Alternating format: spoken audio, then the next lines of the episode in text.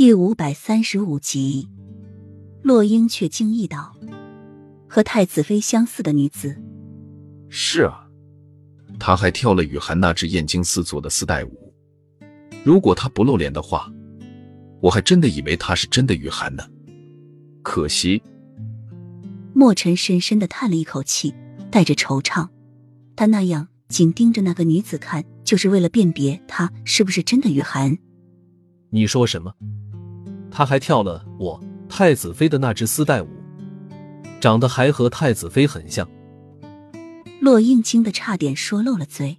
那支舞在现代中算是普通之作了，但是在这古代却是很难的。身体达不到一定的柔韧程度是跳不起来的。有人能跳出来，他不惊讶；但是那个人还和他相像，他就觉得奇怪了。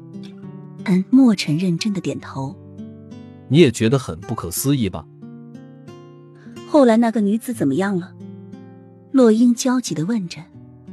莫尘摇摇头。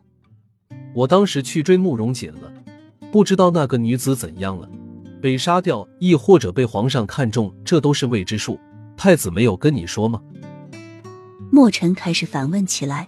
按说太子一直都坐在席位上，回来也一定会告诉夫人的。但是夫人却是一脸什么都不知道的表情。